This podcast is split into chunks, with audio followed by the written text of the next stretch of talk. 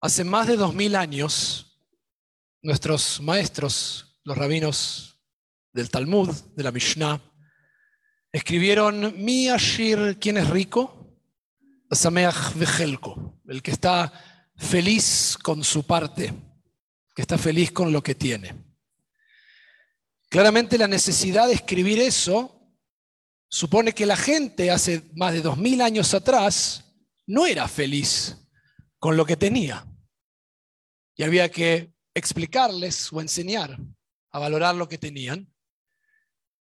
Pero lo más curioso es que más de mil años atrás, antes que los rabinos dijeran eso, un hombre anciano se paraba para despedir a su pueblo y entre las múltiples enseñanzas les decía lo que vamos a leer mañana por la mañana. Le recordaba la revelación, los diez mandamientos, y al final les recordaba, no desearás la mujer de tu prójimo, la casa, el buey, el asno, el siervo, la sierva, ni el campo de tu prójimo. Moshe, si tenía que decir eso es porque probablemente la gente, incluso mil años antes que los rabinos dijeran eso, ya envidiaba, ya deseaba tener lo que tiene el otro. Y hay una curiosidad interesante en este texto, porque cuando enumeran esas siete cosas que la mujer está vinculada probablemente con envidiar la relación que tiene otra persona, lo demás está vinculado tal vez con lo material que tiene una persona, finalmente el texto dice, Vejol ayer le reja, y todo lo que tiene tu prójimo.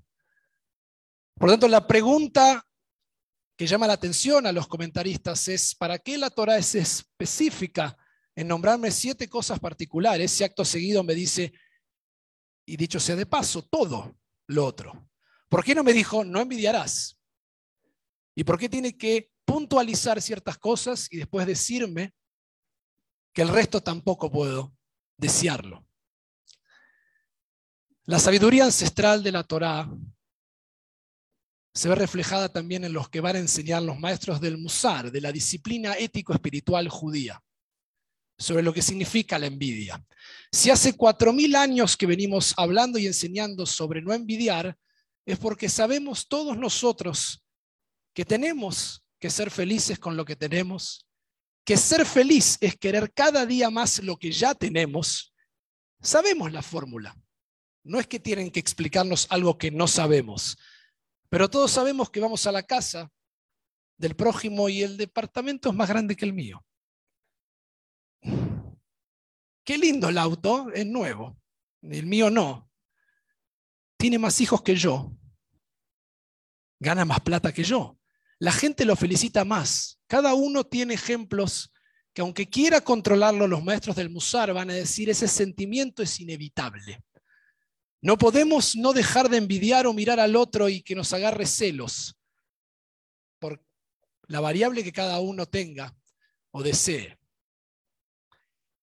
Y por eso la Torah tiene que enfatizar que no es lo específico, sino que es todo. Porque es muy fácil y absurdo seleccionar ciertas cosas de la vida del otro y desear esas particulares. Y Vejol, la totalidad, es que si realmente sientes que vas a envidiar al otro, entonces envidia la totalidad. Envidiale todos sus problemas también. Todo lo del otro. No vale que elijas las cosas que te quedan cómodas, porque cada uno de nosotros es orgánico, no está separado. Y la totalidad es todo lo que el otro experimenta. Y por lo tanto, el absurdo finalmente de esto que la Torah está enseñando es que al fin de cuentas es casi de ignorante desear lo del otro, porque aunque yo lo intente y me quiera meter en la vida y el cuerpo del otro, nunca voy a poder vivir lo que vive el otro. Es imposible. Nachman de Bratslav lo decía más claro, si me paso la vida intentando ser otra persona, entonces ¿quién va a vivir mi vida? Y nos pasamos mirando al otro cuando hay que mirar lo que dice una y otra vez. Los sabios en el Talmud. feliz con lo que uno quiere. Ahora, esto no significa que uno tiene anhelos de querer mejorar o aprender cosas nuevas, o cambiar el auto, o mudarse de departamento. Significa entender que eso no nos va a dar la felicidad. Eso simplemente son cosas que uno puede hacer porque necesita, porque le parece.